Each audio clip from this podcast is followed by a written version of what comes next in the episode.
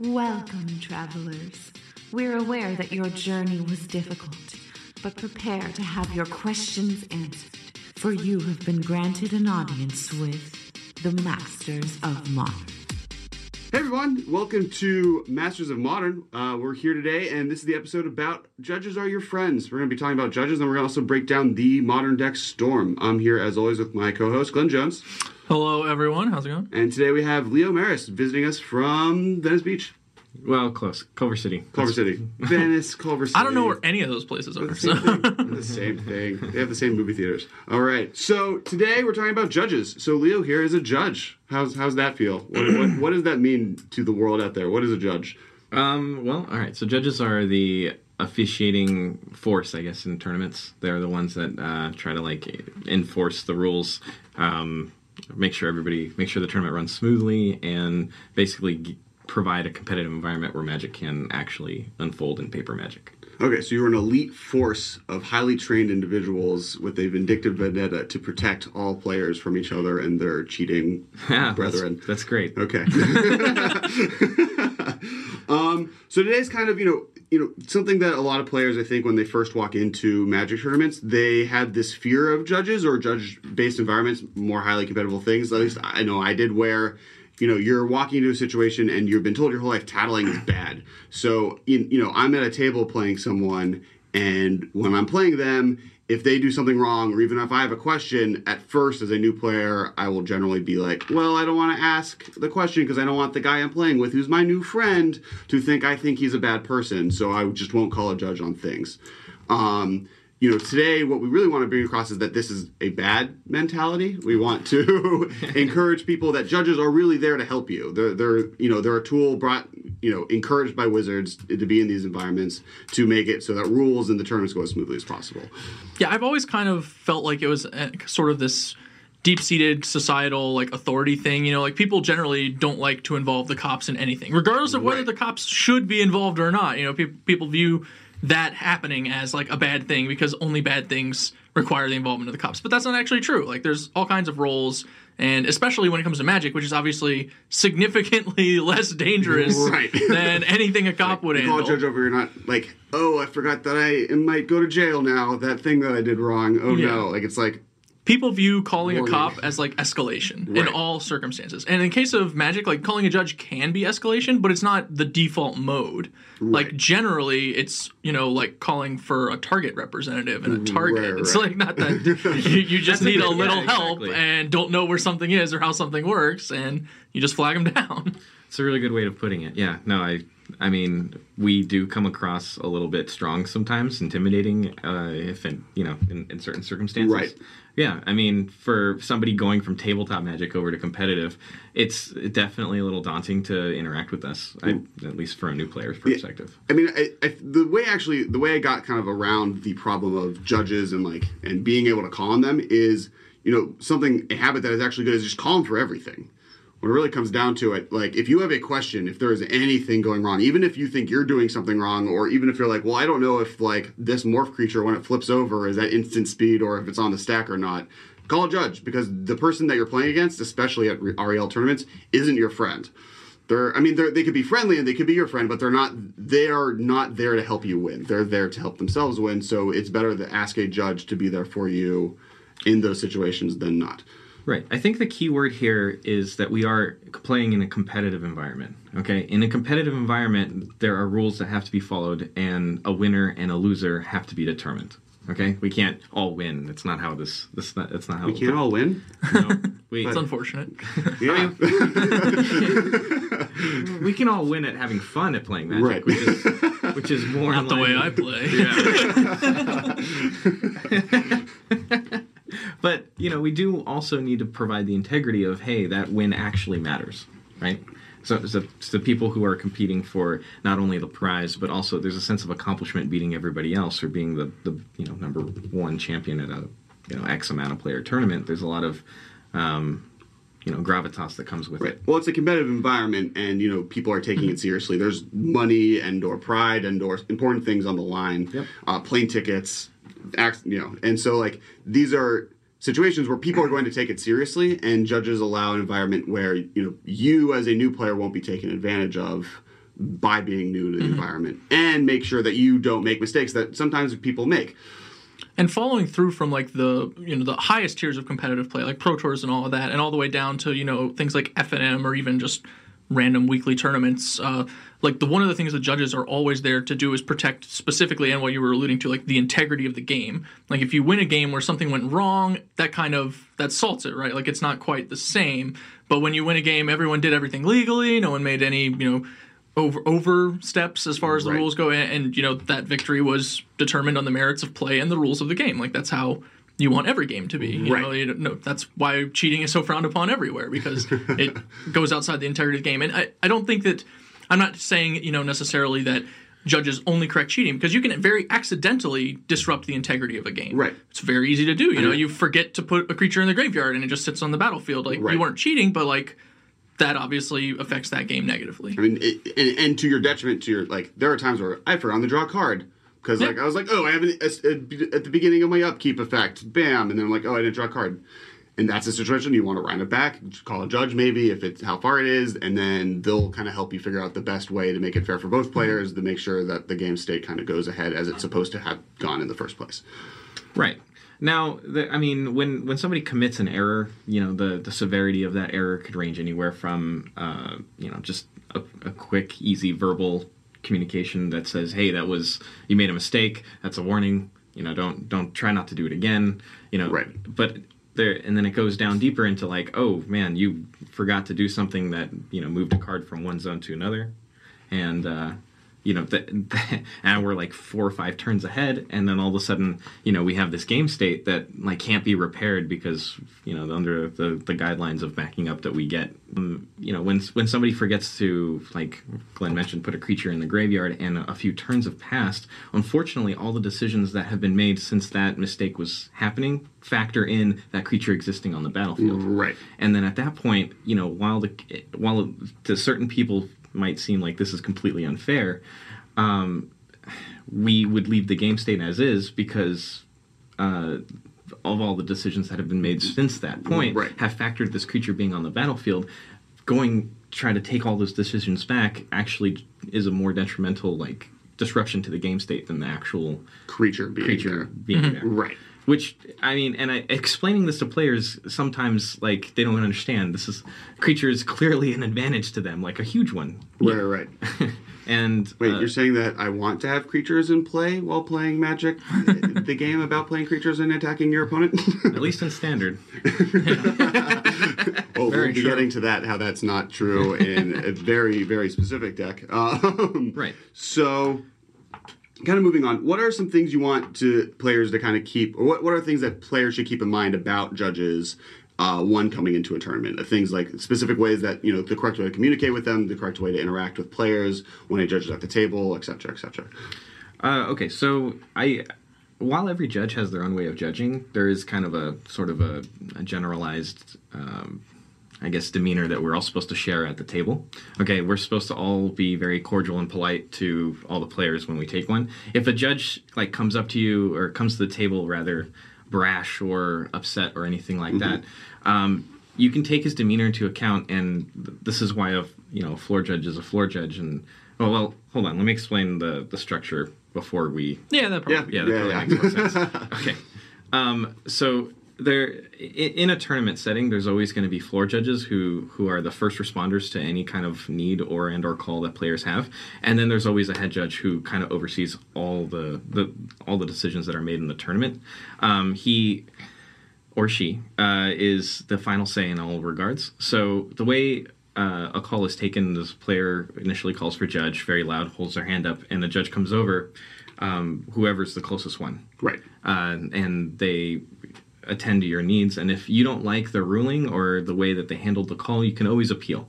And the appeal goes to the head judge. The head judge will come over, assess the situation just like the floor judge did, um, with all the you know facts up to that point, and then make a ruling based on what he or she. Right, based off of the judge of the call of the first the First the floor judge judge and- and and, his own Investigation. decision investigation of the Yep. process.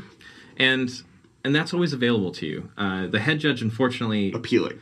Yeah, Yeah. appealing is always available to you, and you should always uh, use that uh, if you feel even not even remotely comfortable with like if a judge tells you, "I think this is how it goes," and you he he sounds a little dubious in his conviction, you can always call over the head judge and um, or at least appeal him. And it, and like I feel like a lot of players don't use this enough.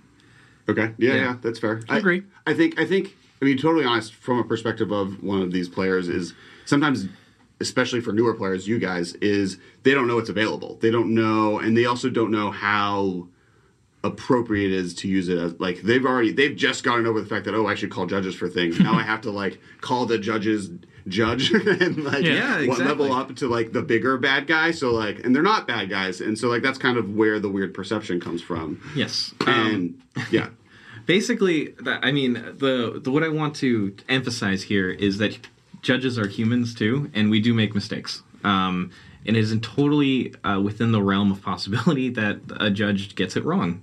Uh, i know myself i've you know made a lot of bad calls when i was uh, level one you know. Uh, now i've had a few years of experience and that doesn't happen as much but there are moments where i don't get it right Okay, and getting another set of eyeballs on the situation, regardless of whether or not the level three judge is going to rule in the same manner that I did. I mean, or sorry, the head judge, I should say, not the level three, but could be four or 5 Um, yeah, they they they have a better uh, experience and knowledge of the game rules than I currently have, and they would uh, otherwise, you know, be able to supply a further insight into the, you know, altercation or situation that occurred.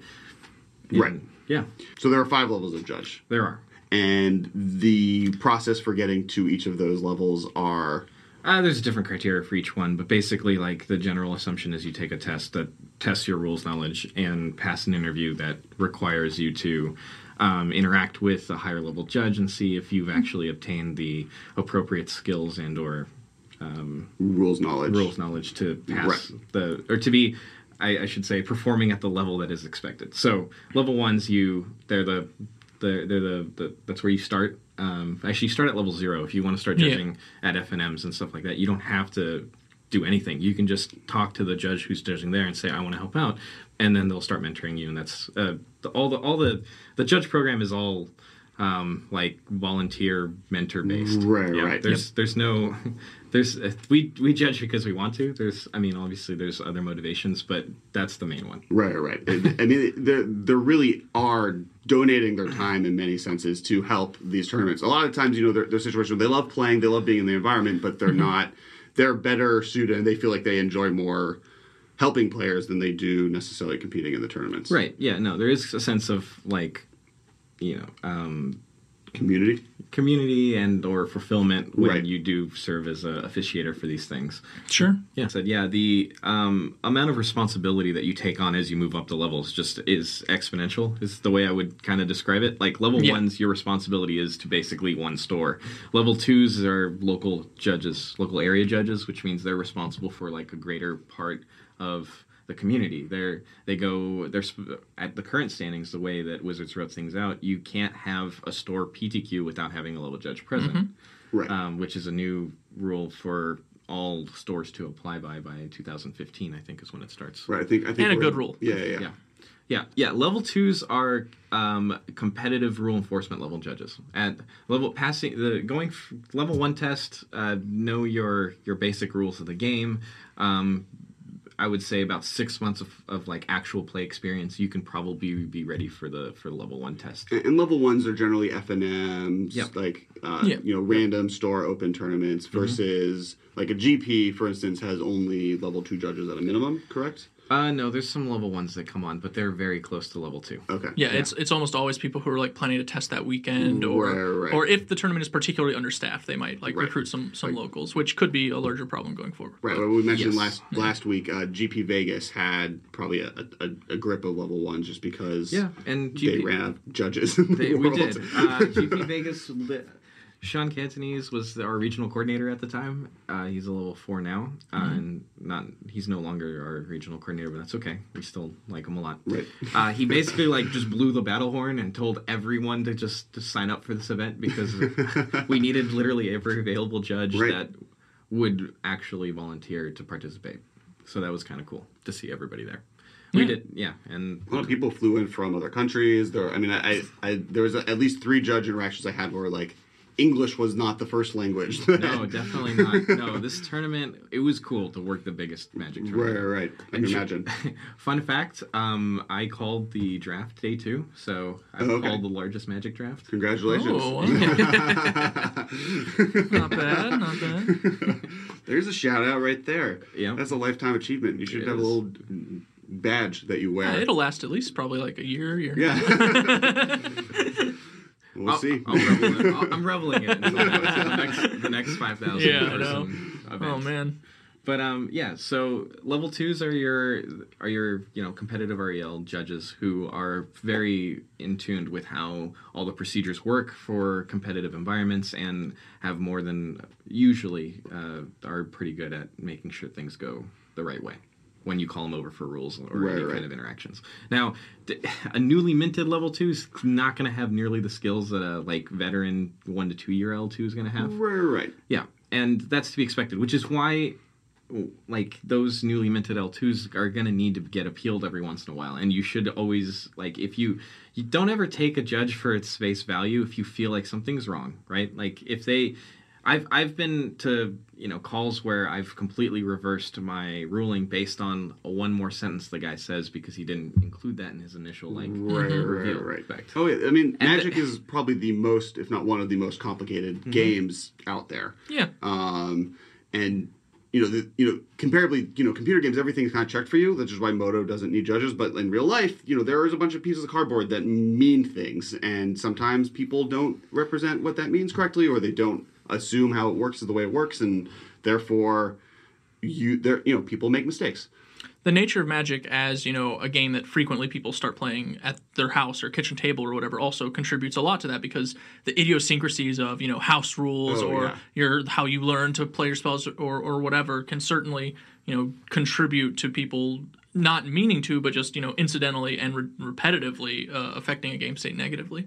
One one of the most like larger flaws and Magic rules have actually been like uh, sort of manipulated to allow for the is the actual casting of a spell. There are essentially you know two ways to cast your spell, and that's like not really normal for any Right. other game, like any card game. You know, it's the, the correct you know associated mode is you know you announce your spell and you pay the cost associated with your spell. But so many people at their kitchen table they learn magic by they tap all their lands first and then play their spell or like do something else and then the spell for it. Right, right. And, and so there's this kind of like misordering of costs and announcements that can go awry and targeting and things like that. And so that's actually one of the more confusing areas I think for players, like learning when they're supposed to say, "I'm playing the spell, I'm targeting this guy, I'm paying this cost for it." You know, th- things like that. Especially abilities that would be, you know, like sacrifice a creature, target creature gets plus two plus two. Like, can I, you know, how can I play this card? Can i target the sacked guy? Like, et cetera, et cetera. And, and people just don't. That's not a super intuitive way because they come with so many misconceptions. Right, right, right. Yeah, if it's your first competitive event and you've like gone from tabletop magic to this, you're gonna get a few warnings, Right. like guaranteed. Uh, I not mean, there's like small things like the sideboard as a concept is something that tabletop doesn't have, and so are you allowed to have 15 cards? Some I've been in tournaments where I've walked in and the person like plays their deck and then has an entire white box of cards and they start switching in and out of their deck. And I'm like, you can't do that. hundred and oh, you you don't like the five Right. card sideboard? Yeah, plan? yeah. It's so good though. Binder board. I mean, and and part of the problem is sometimes the mentality is this, and this is kind of on the onus of the player. Is as a new player, you should not get mad sometimes at your opponent if they call a judge on you for some of these mistakes, because because in these situations, like I felt like the bad guy for telling this guy that you can't have a 500 card sideboard, or he looked at me like I was the bad guy.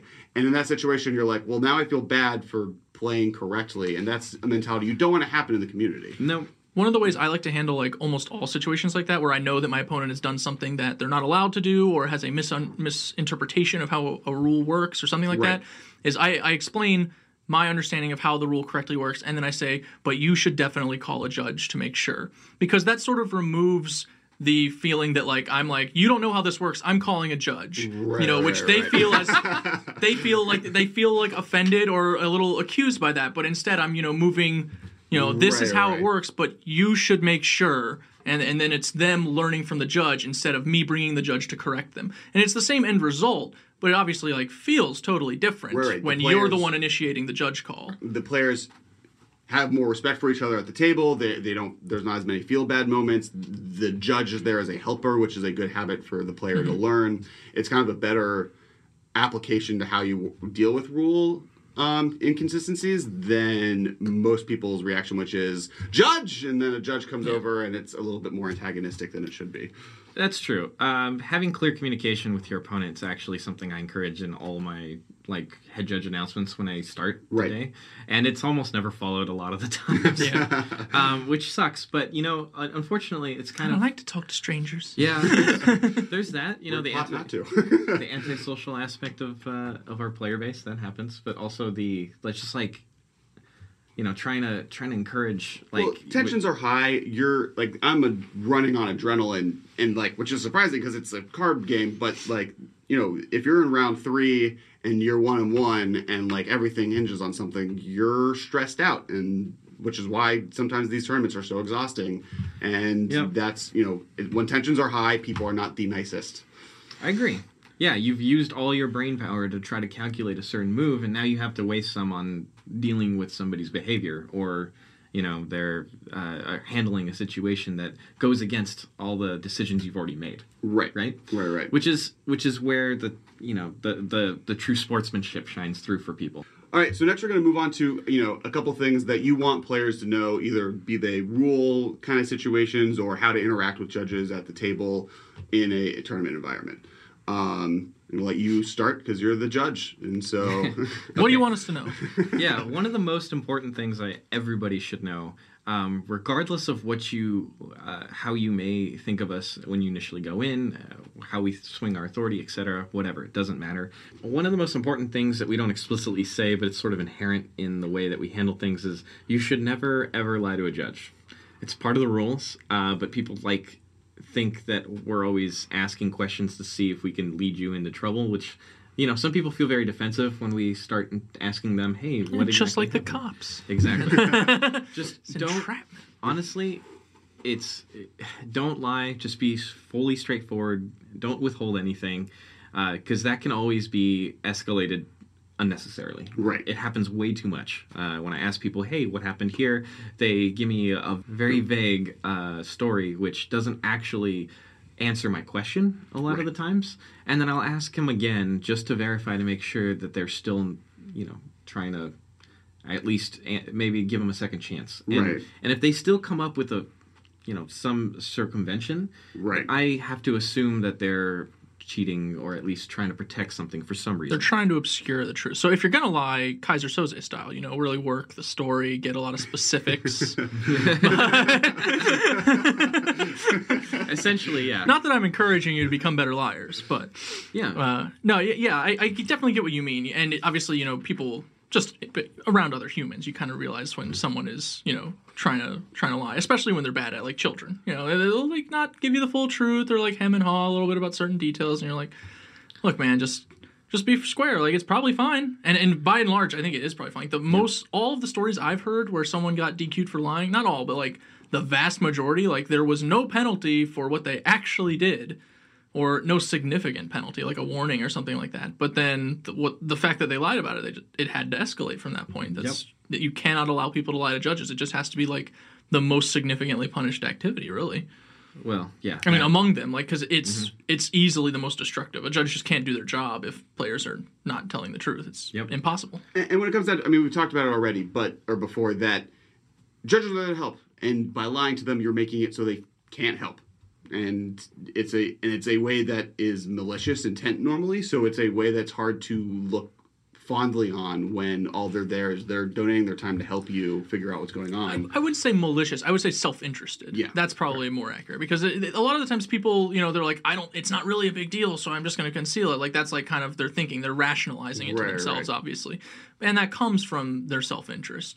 But you know, and, and in many cases they might be right. Like it might not actually be a big deal, but that means you should be honest about it, Right, not that you should conceal it. Yep, exactly. Um, I mean, there's been more times than I care to share that like the the situation could have been that much easier handled, and you you know, we could have gone right to the ruling and getting them back to playing Magic. Whereas instead, I have to spend five, even ten minutes investigating why this person isn't being so forthcoming. Like, why, why are, what, what's the problem here? Why, Right, right. and uh, it's it's really it's really just you know don't do it and and we'll get along just fine if a, if a call has lasted more than 60 seconds you are entitled to a time extension um, anything less than 60 seconds and you ask for a time extension the judge is going to frown at you and say no play magic that's a little too sharky Yeah, it's it's again, you know, a privilege that you don't want to abuse. Like they're they're there to try and make sure that they help the experience without necessarily making it any worse for either party. But there's there are limits. Yep. And I guess the uh, one of the one of the last things I want to touch up on is uh, judges actually cannot provide advice. So the way you ask questions, f- as far as how certain cards play out, you need to make it real easy for us and create a scenario that is in a vacuum, not directly uh, from the you know the, the game state that you're actually currently representing. What I mean by that is if you ask, hey, how does my card if I do this on my opponent's things, what will happen is too Vague. it's too vague. It, Yeah. it honestly puts us in a weird position because you're asking us if the move that you're about to make is Is good. is good. Is this a good play? Should I do this? should I should I yeah stuff st- stuff like that like you can't word it that way. So asking us instead, hey, it, if I play this card on this particular scenario and nothing else happens, what would, would be the outcome of the uh, of A of the stack? Right, right, right. Or like how does the rule Well, like, scenario a, a good out? example is like so, and this is a common mistake a lot of people play. And we haven't actually touched upon it yet, so this is good to kind of bring it up here. Is Tarmogoyf and Lightning Bolt? Yep. Um, where the the way you would assume it would work is uh, Tarmogoyf is an X three, so he like a land and a sorcery, Sorcery. are in the graveyard. Because they thought seized you. Because they scum. thought, yeah.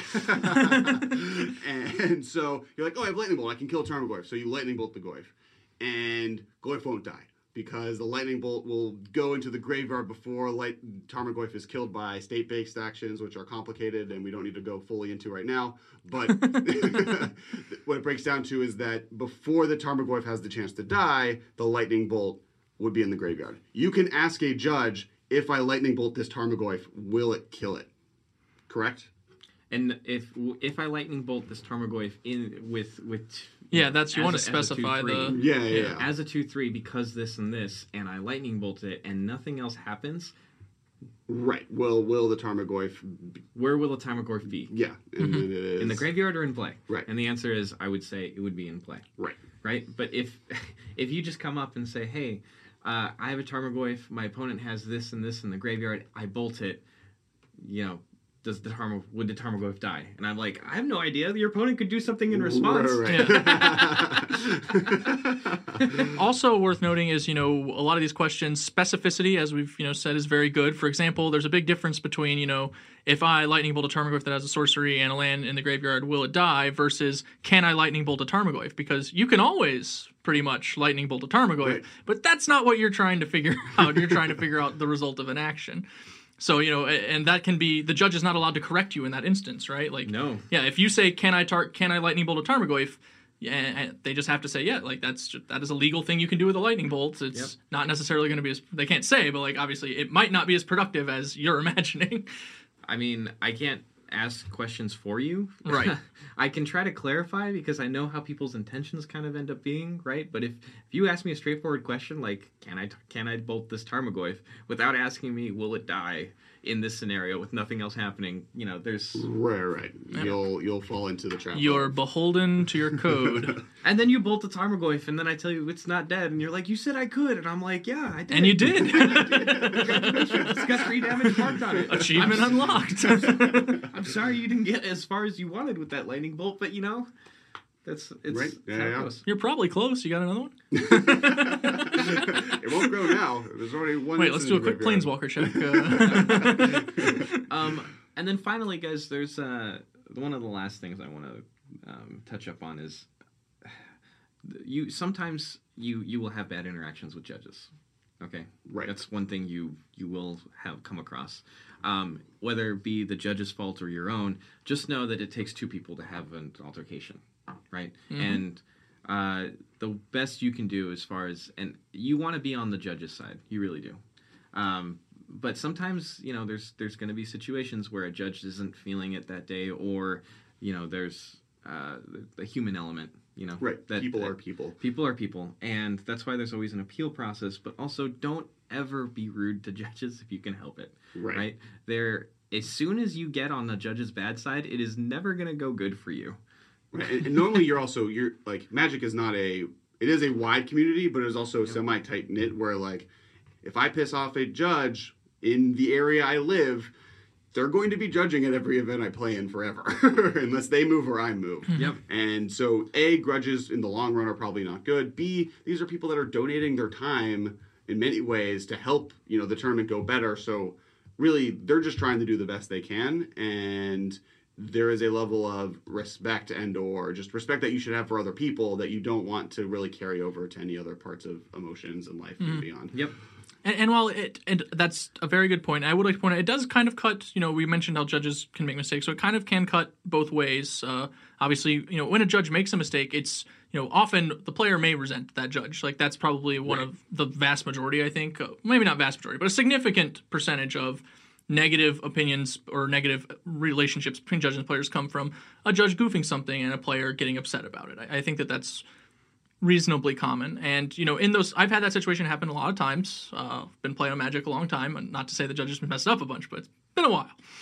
Uh, and in that situation, you know, if a judge comes back later and you know is like, you know, hey, I messed that up. I'm sorry about that. That that was my bad. It like it does so much more for my relationship with that judge than them just you know pretending it never happened or anything like that. Because like I'm I walk away from that interaction if I get a bad ruling where I'm just like that judge is bad at his job. I don't want that judge like judging my matches. That's the only like real response I can have. Like even though it was a mistake and he's human or whatever, you know, it's still it's it's just the human response. You know, like I was wronged, and that's kind of difficult to overlook. But an apology or just you know, again, you know, we're all people. Like it goes a long way. Well, and, and I would say it, a it, it goes both ways, and b it really Oh, yeah. comes down to what we were saying before, which is communication is key. Yeah. talk. I mean, like uh, when if you have a problem with. And, and these are people that are in a, in, in a position where they're not going to like have a secondary altercation if you go up and apologize. Yeah. If And you're like- I've, I've certainly been rude to a judge as well and come back later, you know, like, that was uncalled for. I'm sorry about that. Yeah. Right. Mm-hmm. Yep. Just a lot of good sportsmanship, but like just generally speaking, you know, don't don't, Don't get be on, a dick. The, the Wil Wheaton, the Wil Wheaton policy. I mean, yeah, essentially, yeah, it is. Also, I encourage uh, judges that I mentor and or interact with all the time to make sure that they go up to players and if they botch a call, like say I was wrong and like Glenn mentioned, because we need to look good in the community regardless of whether or not we do things correctly or not. right, right. and even outside of just the, you know, politeness of it, uh, it's also important, like, you don't want that player to continue walking around thinking that the card's working correctly. You know, if you've Oh, given right, them the right. wrong Oh, call, yeah. they very mu- well might just walk away from it with that. right? The last part before we start getting onto the deck tech is um, how do I become a judge? What is the beginning? What how do I start the process to make that happen? Blood oath. Okay. Yep. Say vows, go to a dark cave. yep. Slice your hand open, high five. and Okay, cool. All right. That's step one. Um, okay, so you you have step one is play competitive magic. Okay, I don't I don't I don't think any person has like gone from tabletop magic to being like I want to judge this because Right. you have no idea what you're talking. Certainly about. not and kept with it, I think. No, Yeah. no, no, no. So uh, let's say you see people being judges. You need to be a competitive player first and foremost. Okay, so play a lot of competitive magic and get a feel for, hey, I actually want to be enforcing the rules that actually occur here. Right. Um, because if you have no idea what that is, then worth pointing out is it doesn't necessarily mean you have to be like you know a, a pro tour class player or anything like that. It just means you need to be familiar with the environment that you're going to be working in. Right. Exactly. Right. Step two um, is con- you know get, get in contact with whatever judge you see on the regular. Right. Yeah. If there's there's judges who constantly judge all things all the time, and there's gonna at, at larger scale events, um, you know, getting connecting with uh, level two, even a level three, um, is is also a really good starting point. Right. Approaching them and saying, "I want to be a level, or I want to be a judge. I've, you know, been playing for a little bit, and it's appealing to me." Right. That's that the question you kind of say to them, and they're like, "Are you sure?" it's typically the follow up question. Yeah, you sure? You sure you want to do this? And then they're like, "If you're if the answer is yes, and you take the blue pill, then we take you down the rabbit hole. But you know, we just want to make sure that you know. You, That's when the high fiving with blood and and, and sacred rites start happening. yeah, essentially.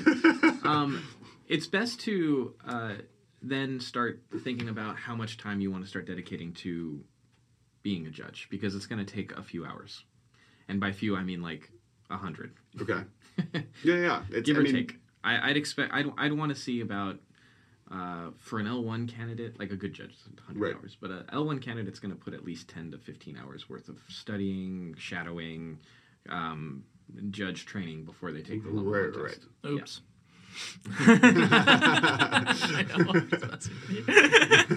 I know, it's messing with you. I mean, if you're very far along in like, let's say you've been playing competitive Magic for like two or three years, and you want to just all of a sudden become a judge, then okay, that's going to be fast tracked a little bit because you know where the rules knowledge is. But this is, you know, addressing more of the newer players to competitive environment. right, right. Yeah. Definitely.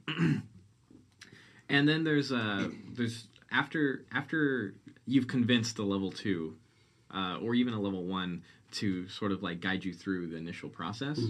Um, and uh, you've you've shadowed them. You've you've really engaged in like a couple calls. Maybe you've judged a few FNM's. Um, now you're at a point where you're like, okay, I'm thinking about maybe actually getting a level one certification. Um, there comes uh, a written test, a multiple choice test, and an interview that goes along with it. Um, basically, in the written in the in the the, the multiple choice test is strictly te- like trying to determine if you have the skill set required to judge magic at a certain level, which is Right. the most basic. Um, Then There are these many layers. What order do they happen? Well, not A, even. B, and C. Sort of like being able to run a 440 or whatever. Like you gotta you gotta hit something to get on the field. Like- yeah, exactly. uh-huh. And then um, then there the the interview happens where it, it, for level one, anyways, it's more of like, hey, introduction to the actual community, and this is what you're going to be expecting, and and it's a lot of information that gets you know bestowed upon you, but also the one of the things I like to do when I certify level ones is ask them what their their plan is. Right. Right. What, what, what tracks you to the judge Always a good question. what do you want to do within it? Do you just want to be a level one local judge that just judges here, or do you want to do something else?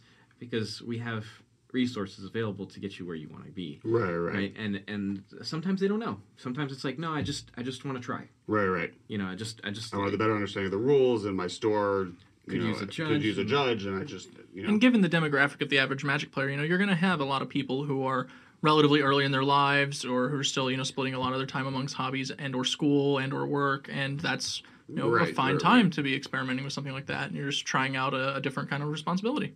Right. Yep. Exactly. Um, and then, uh, it, you know, then if if you're already pretty serious about it, then there's there's ways and means to escalate your involvement and advancement through the program. But typically speaking, a lot of this is there's no hand holding. I don't I don't really do any hand holding with regard to uh, if somebody approaches me and saying, "Hey, I want to be a judge." Okay, then show me. right, right. Yeah.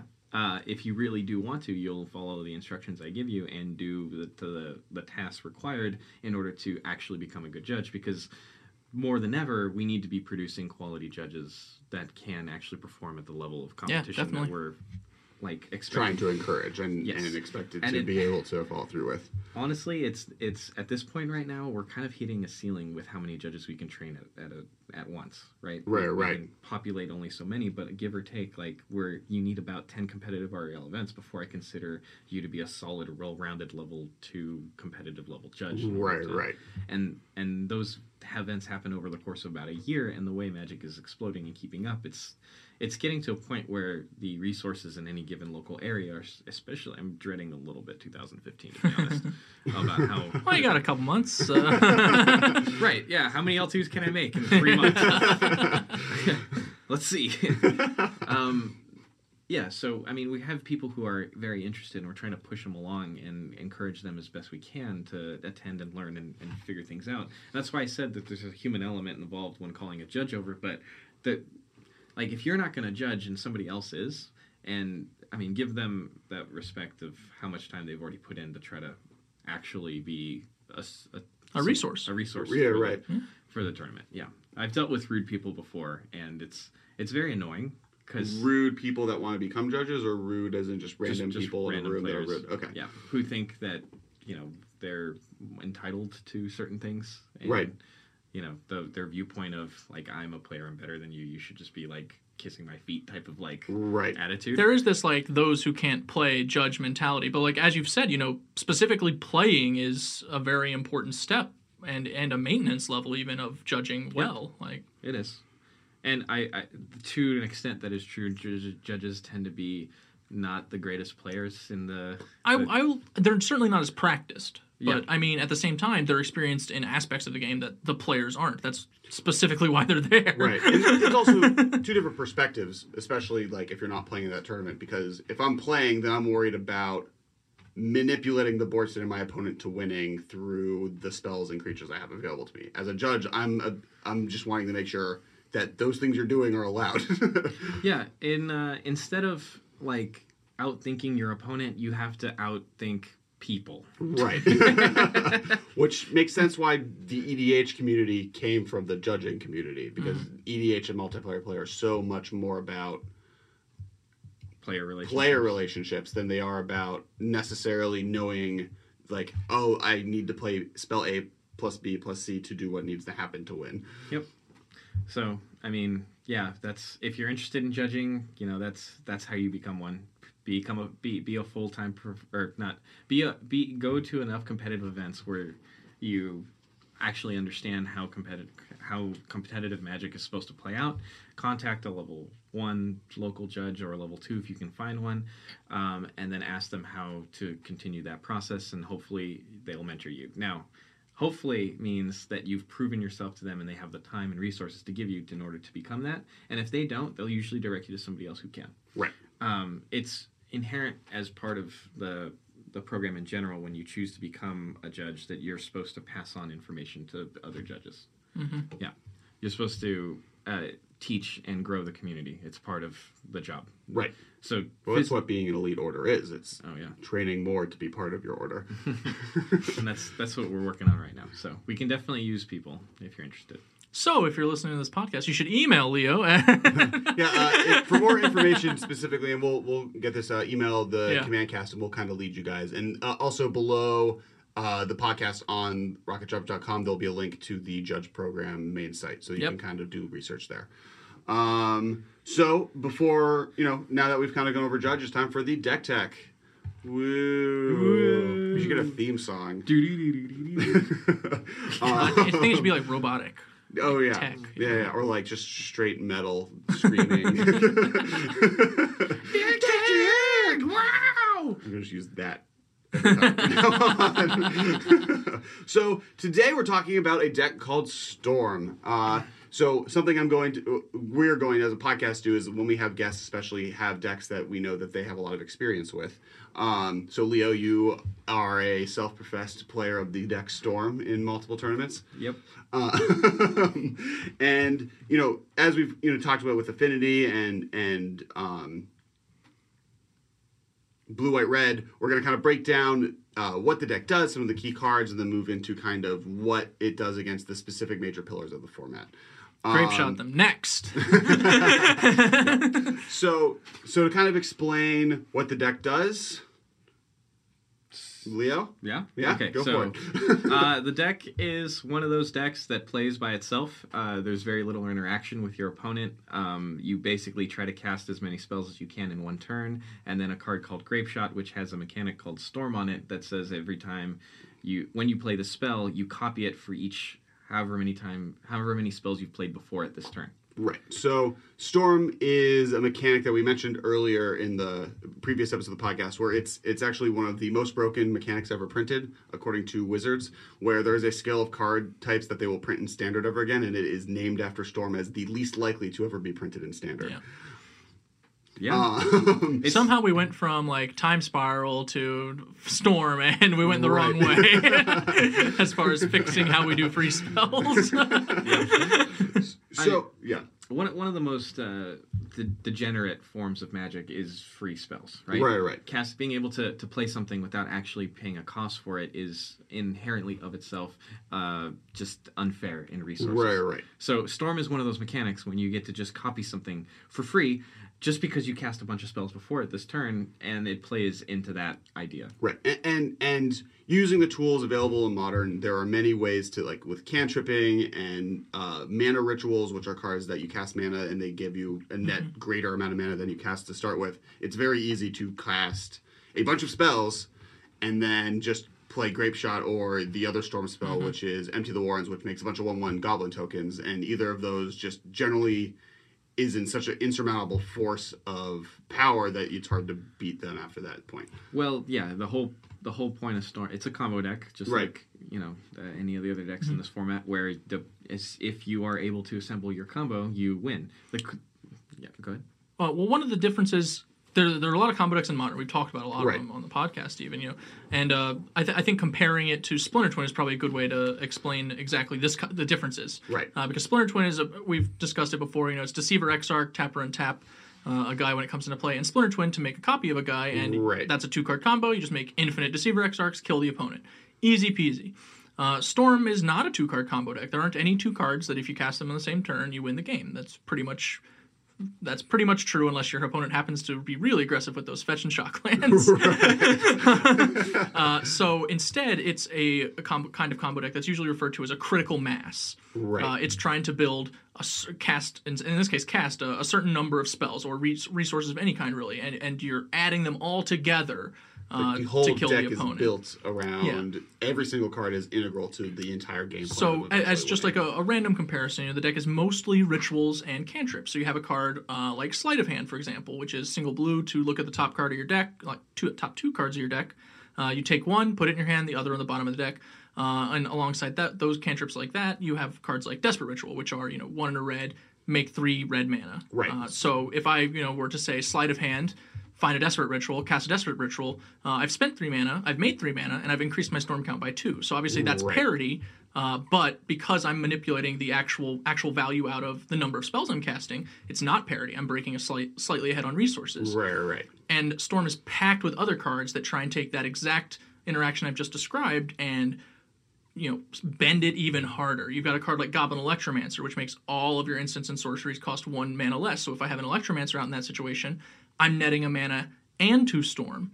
Uh, as far as my sleight of hand desperate ritual Right. interaction, uh, if I have the ability to cast Past in Flames, uh, which is three in a red for a sorcery that gives all of the instants and sources to my graveyard flashback, uh, now I can recast all of those spells, double the spell count I've gotten, and net mana.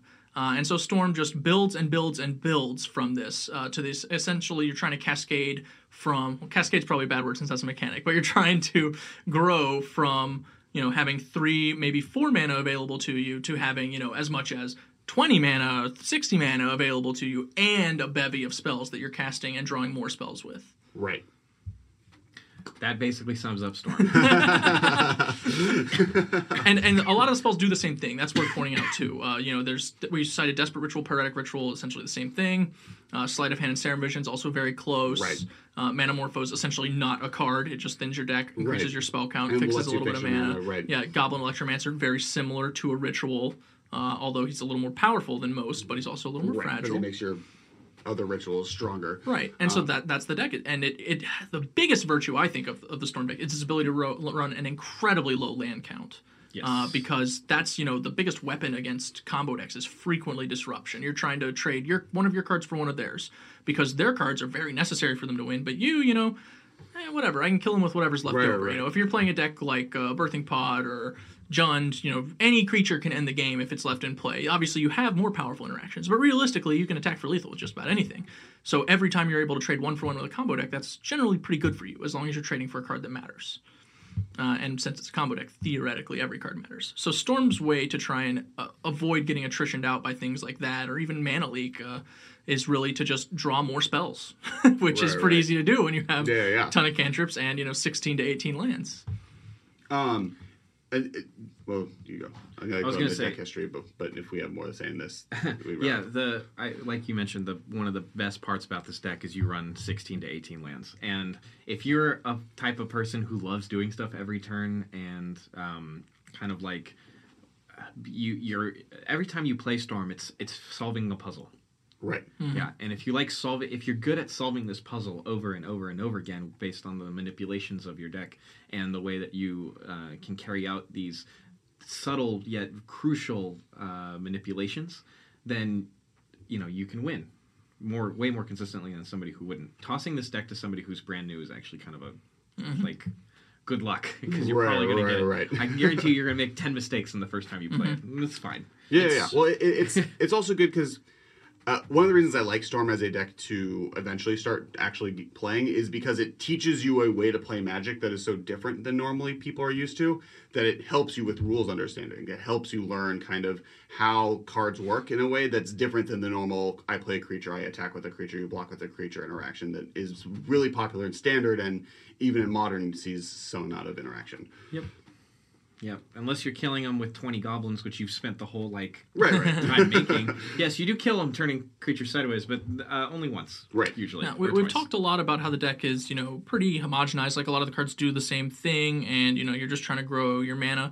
Uh, but it's worth pointing out it's a really skill-intensive deck. Uh, not only is it testing skills that a lot of Magic decks don't, Right. uh, but you know, when all of your cards are like kind of similar but not necessarily exactly similar, uh, that leaves you room to make a lot of mistakes. You can make tiny, tiny errors. You know, like burning a desperate ritual instead of a pyretic ritual in like a minor moment could very easily bite you because the desperate ritual has splice, which could somehow become relevant later on. You know, Right. it's it's a super minor thing, but you know every one percent can matter with storm because like, when you get it, you win immediately. When you fail, you lose almost every time. So any one percent mistake can actually kill you. it punishes mistakes more thoroughly than I Mm-hmm. think almost any other deck punishes mistakes in the format of modern.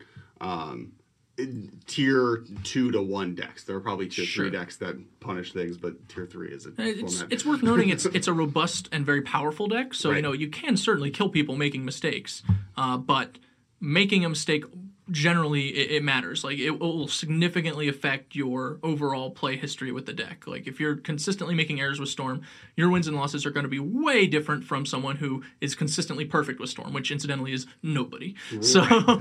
Uh, maybe Jon Finkel.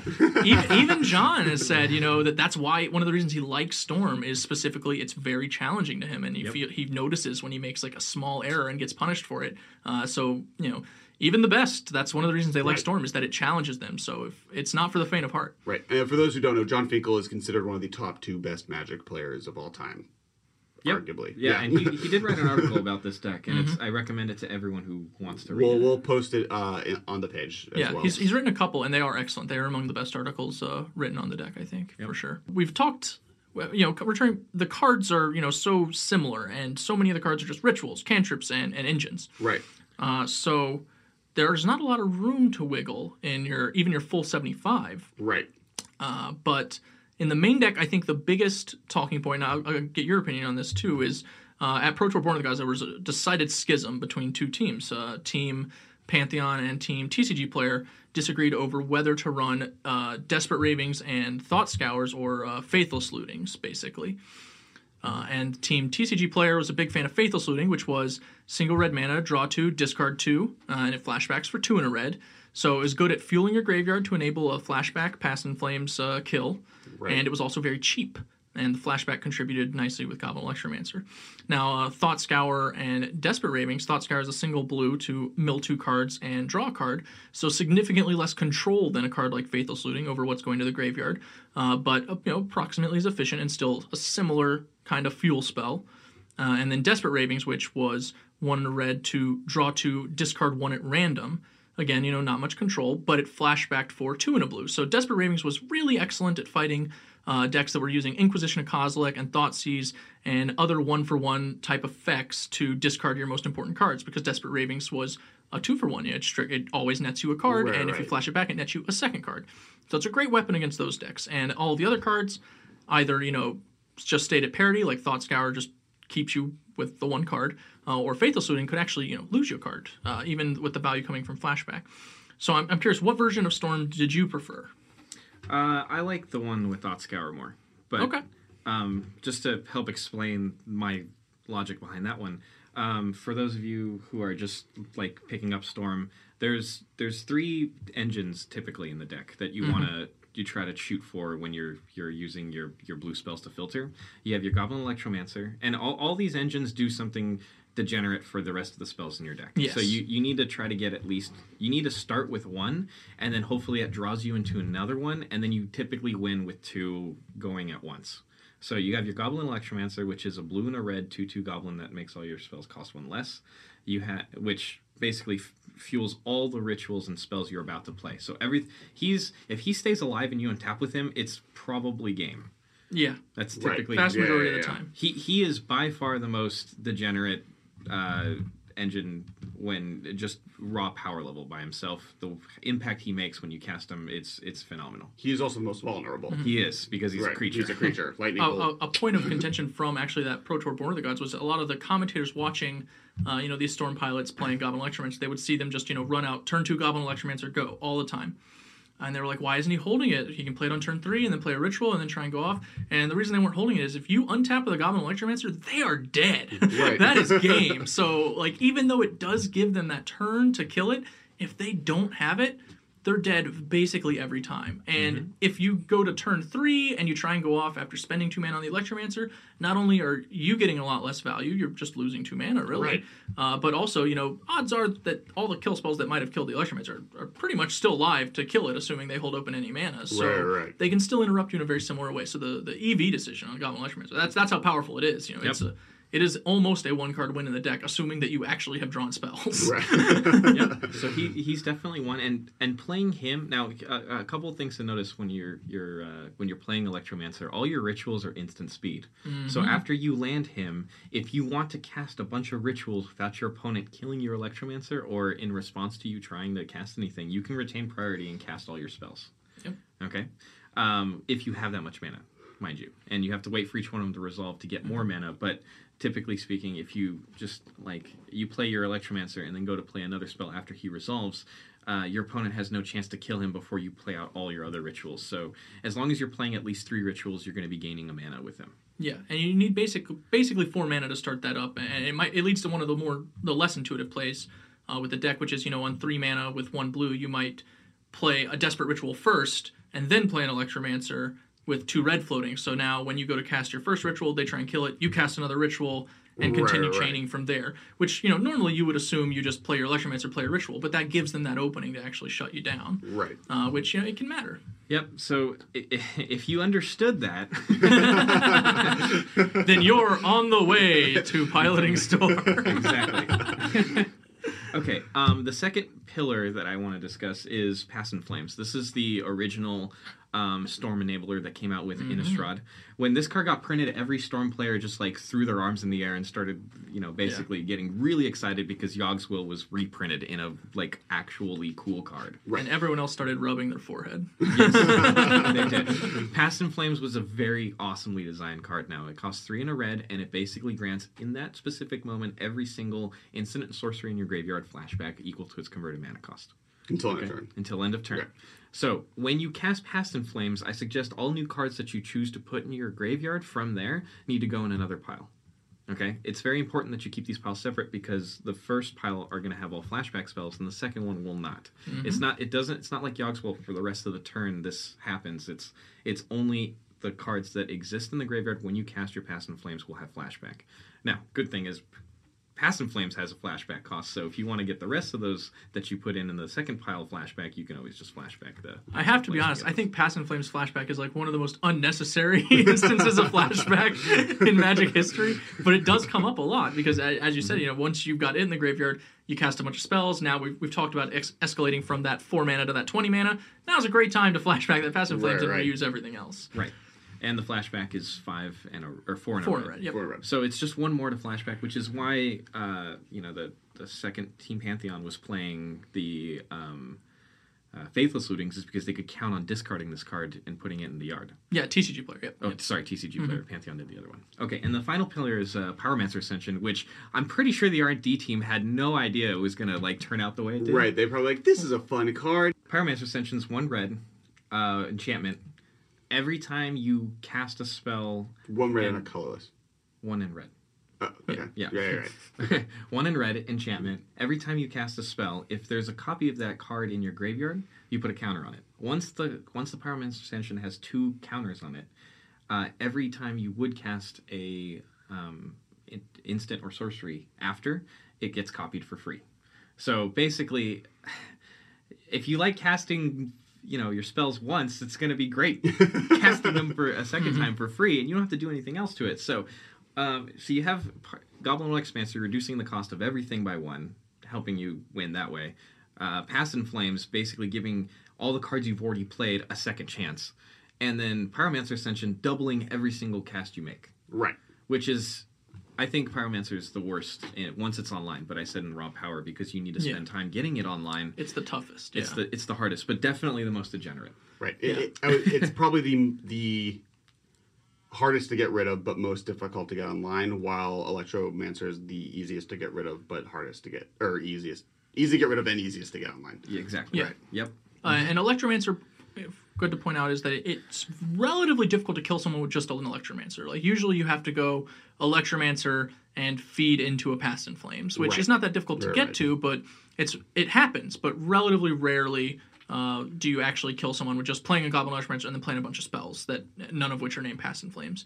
Uh, Pyromancer Ascension, on the other hand, if you turn on a Pyromancer Ascension, it is very easy to kill someone from there. It is Right. incredibly powerful. Yep. Uh, so. Well, it kind of gives almost every single card mini storm to a certain extent, where it's Storm one, right? Yeah, storm one every time. So that's Which is what the deck's trying to do anyway. Right. So just go full like that. So It yeah. is worth noting the copies do not count towards your actual storm count True. since you're not True, true, casting true. those spells. Yes. Don't don't count those. Don't Grapeshot. Don't Grapeshot for eleven. You need the full twenty. exactly. So yeah, typically speaking, uh, I want to try to grab two of the two out of the three degenerate engines that are in the deck. And Right. Most of the decks actually run four copies of Electromancer, four Pyromancer Ascensions, and uh, anywhere from Two or to- three two to Pass three and Flames, Pass and yeah. Flames. right, right. And the reason is because uh, Past in Flames is expensive. Right. It's the most expensive spell in the deck. Um, and you, while you want to be able to reuse your whole graveyard, sometimes that option isn't really available because of the deck you're playing against and Right. a couple other options. So it's not actually um, the go-to, but you always want to draw one, Right, right. and your deck is going to be able to do that. Two other really relevant facts is it's of the three, it's one that you don't want to, or I should say, you you can't really effectively start with. You know, a Goblin Electromancer can lead into a Past in Flames or a Pyromancer Ascension.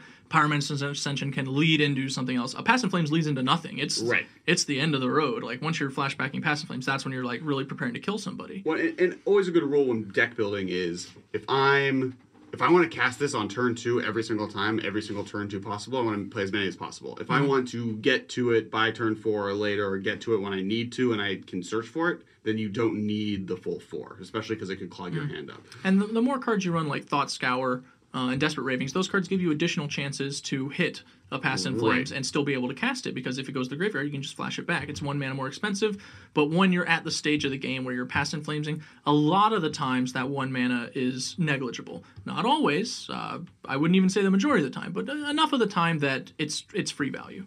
Okay, so now to answer the question, which version do I like more? now that we've established everything that needs to go, um, I like Thought Scour a lot um, because of the uh, the gauntlet that the Storm has to play against. There's a lot of black running around that makes you discard cards. Sure. So f- while Faithless Looting is a great card to pick and choose, and in, in a in a in a vacuum, the solitaire version of it I think is stronger than um, because you have more control of what you're discarding.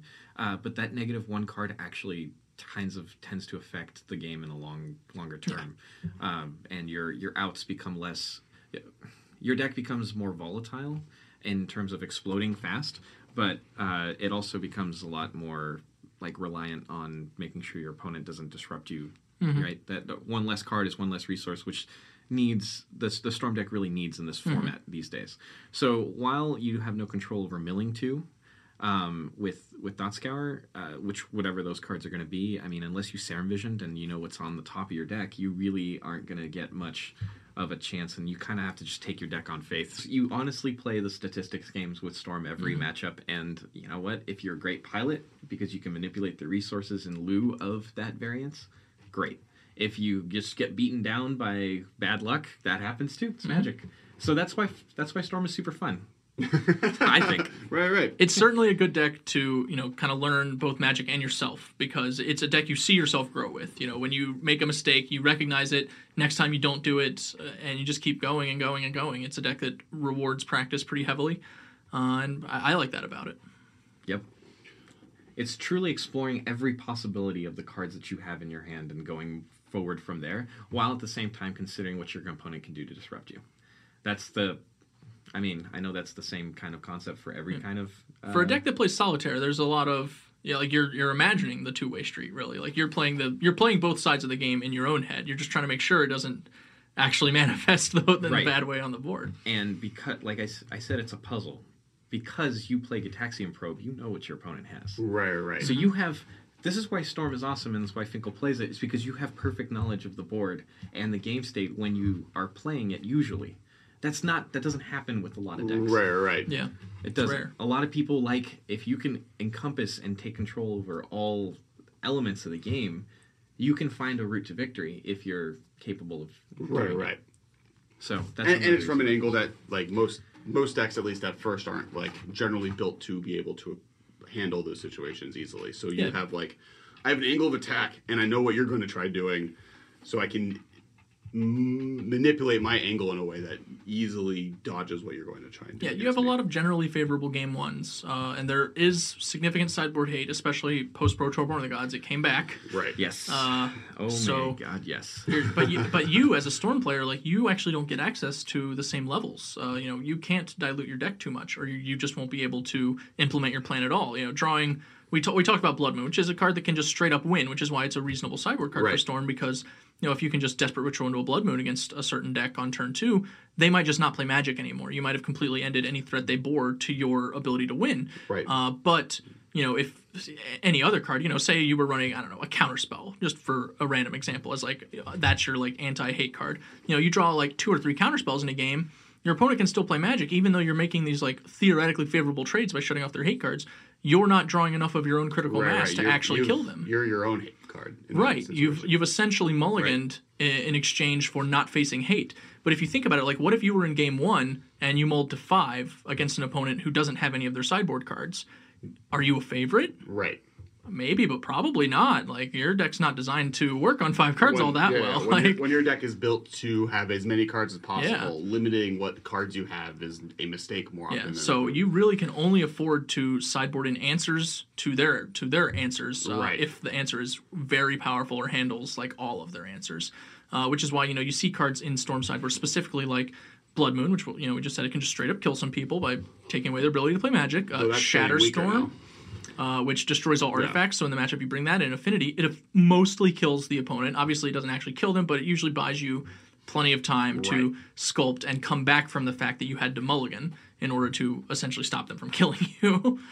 Is your are you of the opinion that Shatterstorm is better than Vandal Blast? Uh, I think it's kind of varies. Uh, I think right now Vandal Blast is probably better, just because Grafdigger's Cage is the uh, hate card du jour. For those not listening, or for those not aware of Grafdigger's Cage, it's a one-drop artifact that shuts down your ability to flashback cards from the graveyard, uh, as well as you know search your deck for creatures or get creatures back from the graveyard, which Birthing Pod happens to do a lot. So Right. people have turned to Grafdigger's Cage as a hate card against Birthing Pod that also splashes a little onto graveyard decks like Storm.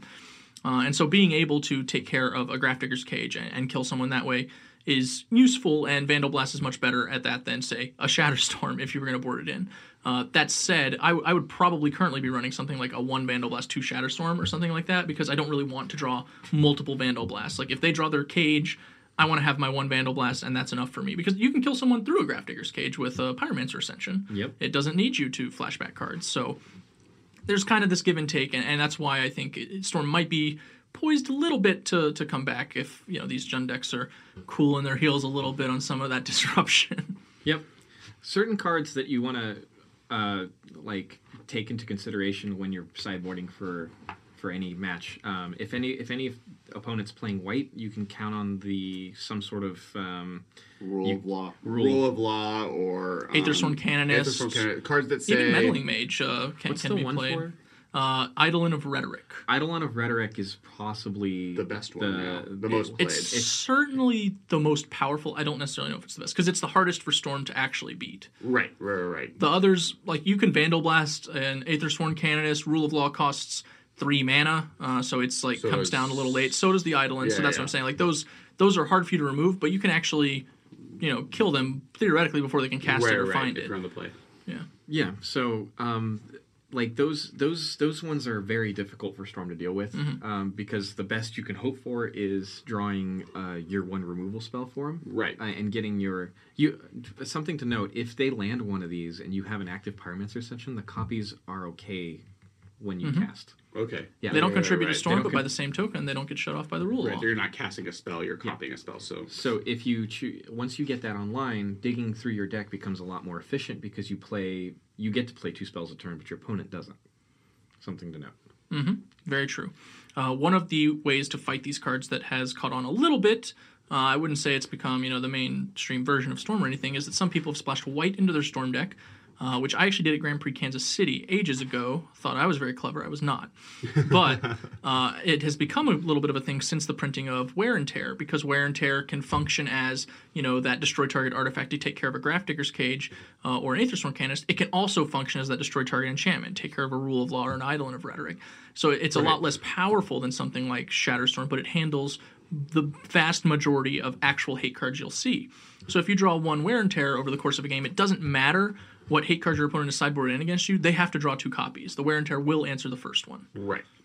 That's exactly right. Um, another uh, usually Storm decks play four bolts on the board also. Very common. Yeah. Um, this is because Bolt is a great defense against any kind of creature based deck. Also hits almost every, um, except for the new one four, which is why a lot of Storm players were upset. Eidolon of Rhetoric Yes. kind of, kind of took away the ability for Storm to just answer it with with burn. Right.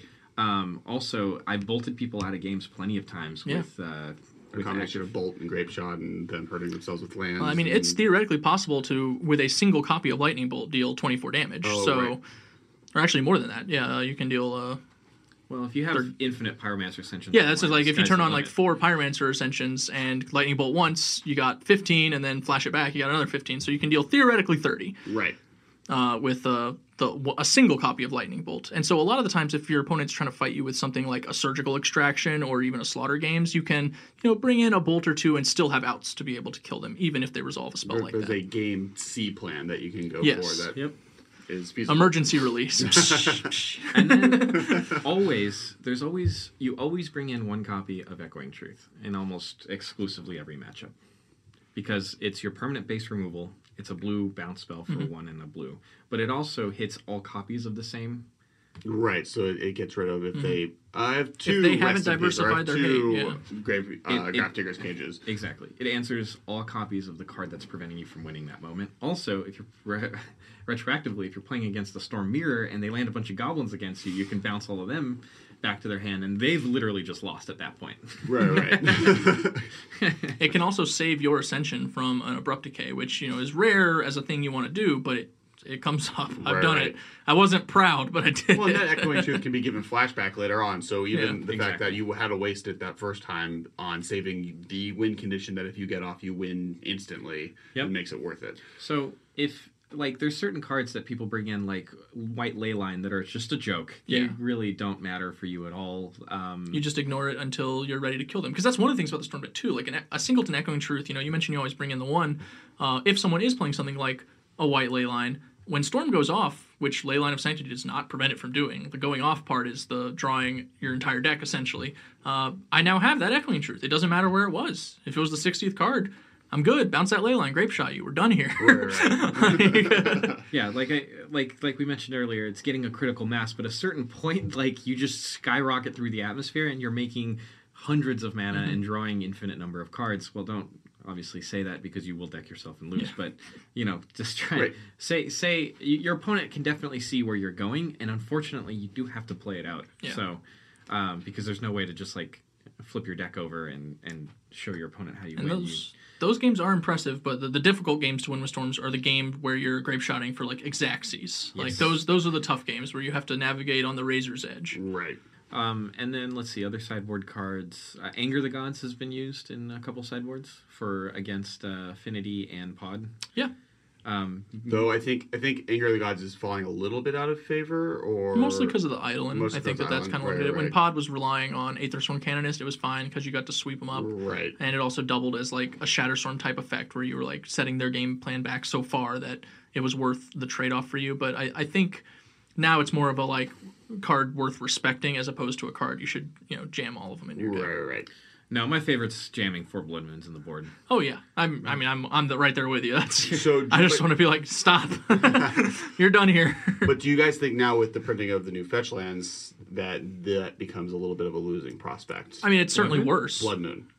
It's it's a worse card just because their manas are gonna their mana will be a little better, but it's still viable because of how early you can play it. Right, right. Exactly. When you can turn two blood moons eh, against anybody, if they haven't like, they hmm. typically will play like a shock turn one, and or you know, some some sort of land that comes in a hmm. tapped, or or maybe a fetch that hasn't been cracked yet, and they fetch a, a tapped land, hmm. whatever. That's typically how modern goes. It's very um, rare to see like a basic land being played turn one unless it's a two color deck. Right, right. Right, and you know, modern's getting to that point. Well, I where, I think that the Blood Moon plan is much stronger on the play than on the draw. Obviously, that's true, but specifically because of the fetch lands, uh, as most decks, like the Jund deck, is the really the biggest one where you're you're into Blood Mooning them, and so when they're on the play, they can do like turn one shocker fetch for a black source thought seize you you play a land then they can fetch or sh- or get their forest into play play their guy and now they're good Right. so they've had that chance to both disrupt you and get the forest in play. But when you're on the play, on turn one, they can either thought seize you or they can get a forest. They can't do both. It is impossible.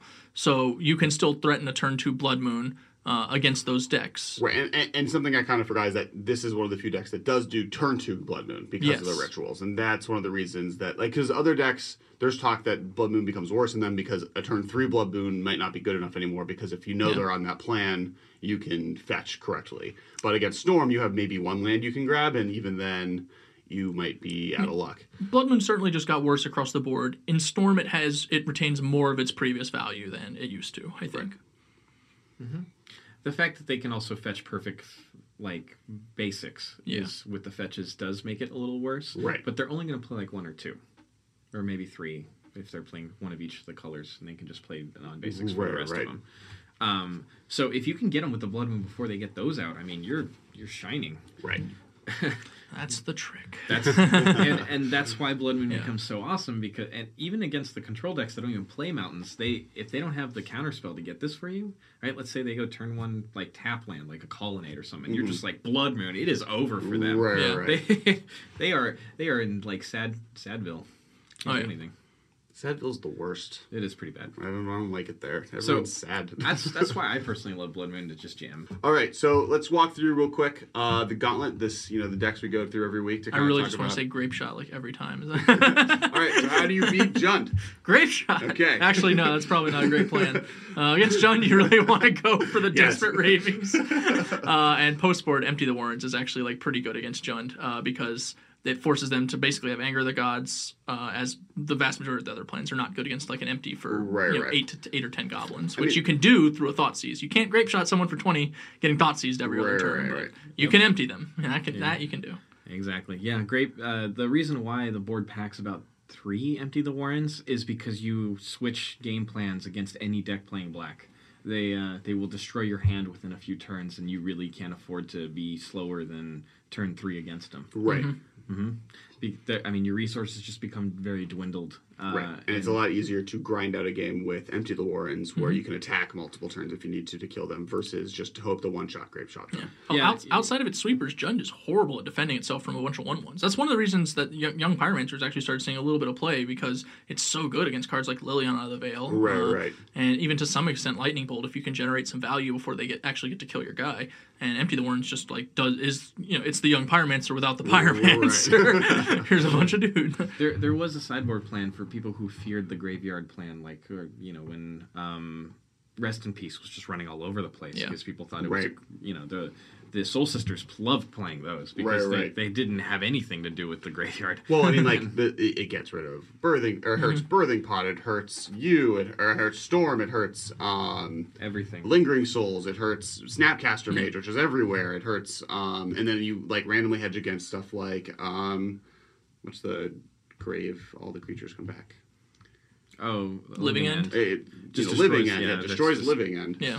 These So- days, most people are going with Grafdigger's Cage first and Relic of Progenitus second. Right. Which is fortunate for Storm because both of those cards are much more beatable than something like a Rest in Peace. Right, right. Uh, which really detracts so much from what you're doing. A Relic of Progenitus, it, while it gives them the ability to somewhat counter a past in flames. If you you know play correctly, you can actually still get a pretty effective past in flames by Yep. casting it, allowing them to resolve their relic activation, uh, and then you go ahead and add a couple more rituals before your past in flames resolves uh, in order to be able to flash them back and keep going. Right. So it, it, those two cards are both much easier to beat than an ongoing rest in peace because you can actually build a mass. A pyromancer ascension also you can turn it on against a relic of Progenitus. It's harder, but you can do it. Like they actually have to you know start paying attention to what's going on. They do.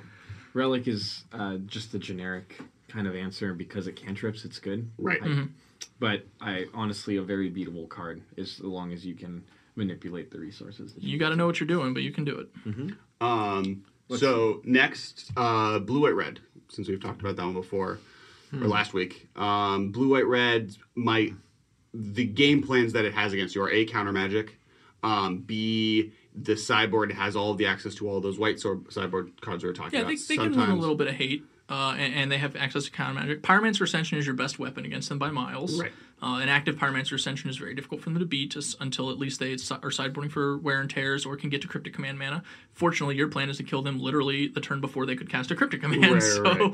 that's not that difficult. Uh, you want to watch out for mana leaks and remands. Uh, Spell Snare has fortunately become a lot less popular, and it's one of the best counter spells against your deck by miles because it counters Electromancer and Pyromancer Ascension Right. and every ritual in your deck. Uh, so that's good. Yeah, if they're running a full four of spell snare, it becomes that much harder Yeah, it's to beat them. Almost right. almost impossible at that point because Spell Snare into Snapcaster Mage Spell Snare is like just going to take you out, take the wind right out of your sails. Right, right, right. Uh, your Electromancers are pretty bad. They have a lot of removal for them. Um, so even though you know you have that, I get to untap and win. Like you, it, it will very, very rarely yeah, the, happen. the, the chances for blue, white, red that have no creature removal that's also relevant keeping Mm-hmm. it against you is low. So blue, white, red actually has decreased a little bit in popularity since Also it, true. It came, it came out. So that when it was actually a little bit higher in popularity, I threw in a couple quickens in my board to try to deal with their whatever they were Yeah, trying yeah, to do yeah. to stop me, which actually ended up being efficient. Like when I they can believe that. yeah, when they went Snapcaster remand your thing, you could be like, okay, quicken, um, you know, Grapeshot, hit your, you know, um, your Snapcaster, and then you get your ritual back, and then you can keep going with whatever, and then.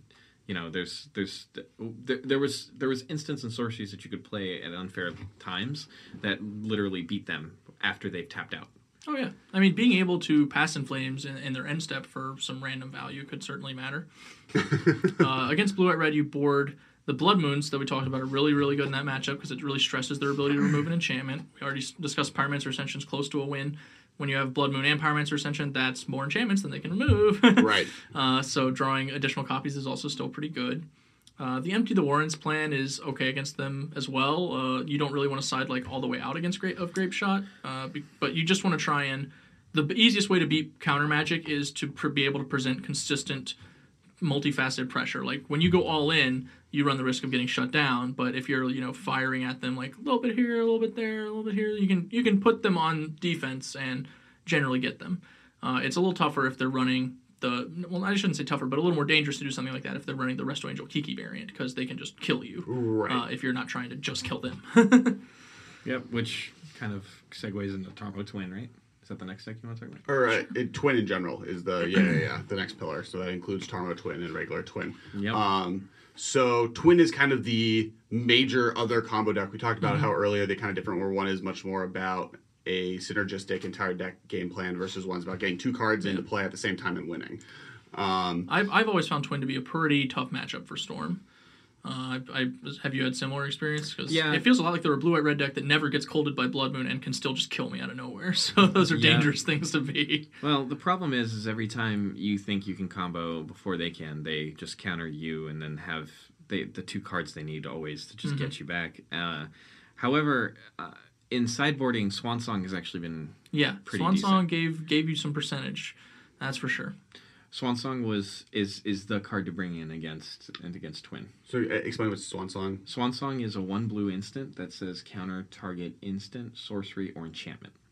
And it gives that person a 2 2 birdie Yeah, flying. which You is don't care. irrelevant against Storm. yeah, you don't Pretty close to irrelevant. To be fair, Twin can nickel and dime you out, but like your your goal is to win before that could right. happen. Uh, worth noting is that the Wear Tear version, uh, they have access to Wear Tear, uh, which disables Splinter Twin, uh, so they also have that additional weapon. Right, right, because I mean, it, it, something interesting that has happened, and it, it makes sense because Theros block was an enchantment block, is that enchantment removal has become much more relevant in the last year than it was for the last decade. Yeah, they've, they've printed better enchantment removal for Right. sure. Uh, certainly more diverse. You know, we've talked about Soul Touch Arm a little bit. Wear Tear is one of the best enchantment disenchant variants ever printed. Right, Yeah. right, right. It really is. It was a cool card to have. Yes. You know. That was like when Dragon's Maze came out. That was my card. I was like, everyone else was, you know, excited about all the multicolor or the fatties or whatever. I was like, ooh, they made it wear. They made wear tear. This is great. like, what are you guys talking about? Usually, the choice to destroy artifacts or enchantments is uh, not. It's it's usually with green, Yeah. having having both options. yeah. The, the Where- elegance of the card is too. Like, it's just it's always the most efficient thing at what it's doing, pretty much. Yep, and it's a possible two for one. So. Yeah. Mm-hmm. Oh, so yeah, I mean, or- twin for the most part is going to be an uphill battle, regardless of how you how you want to run things. right, right, right. I like to just go all in. Like I just try. Like ne- whenever I think I can kill them, just go for it. Because if they can't stop me, I win. If they can, I probably wasn't going to win anyway. Yeah, your statistical average versus twin is not the greatest. Right, so right. might as well you know go for the high variant option instead of the like let's see if I can drag it out because they can always just turn for Right. you and you're dead. Twin, Twin is a deck that's really hard to drag out because they're always going to be able to just if you stumble, I win, and Storm doesn't have a good way to kind of deal with that stumble as well. Yeah, I, you can't interact with them, and they can't interact with you. That's really Right. the crux of the issue. Your turn, your kill turn is basically this very similar, if not the same. Uh, obviously, they can never turn three, but like at the same time, you can very rarely turn three twins. So Right, right, it's not that different. Exactly. Uh, but their interaction actually contributes to them being able to further the game against you. Right. What, what what you do to make it so all of your cards all kind of to make you a little bit more consistent and your entire deck is going for a specific game plan, you're getting rid of interaction, while Twin is getting rid of some of that consistency for pure interaction. Mm-hmm. right, and you don't have much to combat that, Right. especially post board. Like your swan songs are barely beating whatever they're trying to throw in at you, and they go in like dispels. and, Right, right. Yeah, like they- they way get more much efficient. better. Yeah, they they their their plan to stop you from doing your stuff is way better than your plan to stop them. Right. So it's unfortunate, but also the deck isn't seeing as much play. Pod is becoming more more popular. More popular, yeah. So speaking of pod, let's just segue right into that one. I don't know. It's kind of a It can be tricky. Uh, you got you. I think that a familiarity with pod itself is really important. I think the matchup is generally favorable, uh, but at least I know, game one. At least game Right, one. before I, they board I in know pod players and- who certainly would disagree, uh, but you know that's kind of the natural bias. I, I've you know you you always think that you know how to play your deck in the matchup and that you know how to handle it. So I I think that it's close. Uh, I think I, I would much rather have the storm deck just because you know we well we've talked about it. When you can't stop me, I kill you. That's huge. Like when I can't kill pod first, like they play a kitchen finks or something. Like Ugh, I know. it's not that also, big a deal. them getting Reclamation Sage was really good. Yeah, Reclamation Sage is a really efficient uh, creature that can kill a Right. Pyromancer Ascension, two and a green for a 2 1. Uh, and it's also good in a variety of other matchups, so it just gave them another card that they can actually afford Well, to they now they now have Reclamation Sage and Eidolon out of the side, so they have two of the better kind of efficient ways of kind of dealing with what you're kind of Mm-hmm. the trying Sage to is do. easier to cast and more aggressive than Harmonic Sliver as well. Right. So, uh, that I mean, it's it's a small thing, but it matters. Uh, so overall, I, I like being on the Storm side more than the Pod side, and I think that was borne out in the Pro Tour. Even though uh, you know in Pro Tour Born of the Gods, the Pod player beat uh, the Storm player in top eight, but it was relatively fortunate that that happened. Uh, Right, Healed right. Abrupt Decay was hinged the entire game, and Pod is not Jund. It doesn't run for Abrupt Right. Decays, generally speaking. It usually runs like 2 maybe three. Right. Uh, the the thing with Pod is Pod's plan against you is they have somewhere between three and four thought seizes in their 75. They have between two and four abrupt decays in their 75. I think actually now they're starting to run four, um, and one eidolon, and the the enchantment and artifact removal. And those things are kind of they're going to try and stop you, but they're way better game two than game one. So game one is a much more of a free roll than normal. Um, or not normal, but against like these blue decks we're talking about. Yeah. And so that's kind of the benefit against Pod. And then it really comes down to that turn games two and three if they get their hate cards against you or if you can get off before they can get a Pod online. Exactly. Yeah, this is unfortunately where Anger of the Gods fell real short. Anger of the Gods like took away two to three turns of pod before Right. the Eidolon came out. And you know, maybe we're valuing that Eidolon too good, but it's been a pain for me to deal with every time. Like Wear and Tear is a much stronger card against pod because they play enchantment creatures. Right, right. And I mean, I still I I wasn't doing bolts before anger. I was putting the angers in and keeping the bolts out, but now I'm starting to put more bolts in against pod because you need to nuke the dorks. Right. Well, I Yeah, can imagine you gotta also slow 'em down. wear and tear though has some benefit because you can Oh, you hit their tear pod, their too. pod and wear their Eidolon gets a nice little Oh, Yeah. it's good amazing. game. Yeah, yeah. yeah. Yeah, you you when you try to battle pod on its own, like the speed wise, you Right. you unless you're super lucky, you're probably not going to win. Right? It's Right. just the way the the pod deck they they put out mana dorks which increases their clock. You don't. well, I think that their uninterrupted nut draw is worse than yours, uh, generally speaking. But they are again, it's it becomes post board. They look a lot more like twin than they did pre board. Like they have actual ways to interact with you. So similarly to that matchup, you have to Right. address them. They have way less ways, uh, and Right, you know, right. they're, they're, they're not, not as at the threatening. Like they can't essentially instant speed kill you by you know end of turn this guy untap this guy kill you. Right. Uh, you're generally assuming you're familiar with the matchup. You're going to be aware of what could happen to you. Right. So I, I would for that matchup. I think it's really close. Uh, I think it favors Storm slightly, and I would say you just got to play test it a bunch. it, it, it- what what pod kind of ends up doing is it's kind of especially in cyborg games it kind of ends up being the middle point between what twin is and what jund is where it's playing a, a, a- where it's playing those black cards these like the the abrupt decays and spell so these are the things that are going to stop you kind of what you're doing but then it also has a level of interaction in a game plan end game that can just outright stop you from winning Yeah, it's a it's a hybrid hybrid Right. combo mid range. Um, although hybro is a great word. the difference though is that uh, it has a better game plan against empty the warrens than jund does where it has um, Yes. Orzhov uh, Pontiff. or yeah. Pontiff. D- putting empties in against pod is probably not right. Maybe Right. one, Yeah. uh, Uh, if that. I think you're on your main game plan with Grapeshot. yeah. Yep. Wh- When you try to beat them. Yeah, mo- most of their ways to attack you are the less disruption and more specific answers to your strategy. Like decay for your ascension uh, is really their pri- or whatever uh, sage is really their primary method Right. of interacting with you. And outside of that, they're just going to try and lock you out from being able to win with something like Eidolon, as we've discussed. So and Jund doesn't have access to anything like that. Like Jund is all about just knock knock you apart to the point where you can't try to win. Pod doesn't do anything like that. They're just like, this is in play. You can't win now. Please don't answer before I kill you. right, right. so that, and that's a different way to approach it. And so empty is great for you know being able to battle back with few pieces, but Right. pod doesn't really restrict your pieces. They restrict your overall ability to play magic. right, right. So next, uh, let's talk about affinity. Um, you know, we talked about it in episode one. It's the artifact get in your face all all the artifacts all the time deck. Um, I would imagine one of the biggest problems with this is just it's kind of a race where affinity can kill you out at almost as quickly as you can kill them. So it's who can kill the other person the quickest. Yeah, yeah, it's win the die roll. Right. you're both in some ways uh, very similar decks uh, as far as being like a critical mass style deck. Like Right, they're trying right. to play a bunch of artifact dudes. You're playing, trying to play a bunch of rituals. Uh, neither of you have much interaction with the other. Post board, they can access some things like Thought Thoughtseize or Spell Pierce, but uh, depending on how you build your sideboard, maybe you have access to you know Shatterstorm, wear tear right, whatever right, at a minimum. yeah. Maybe share Shatterstorm, Vandalblast, some real Right, right. haymakers.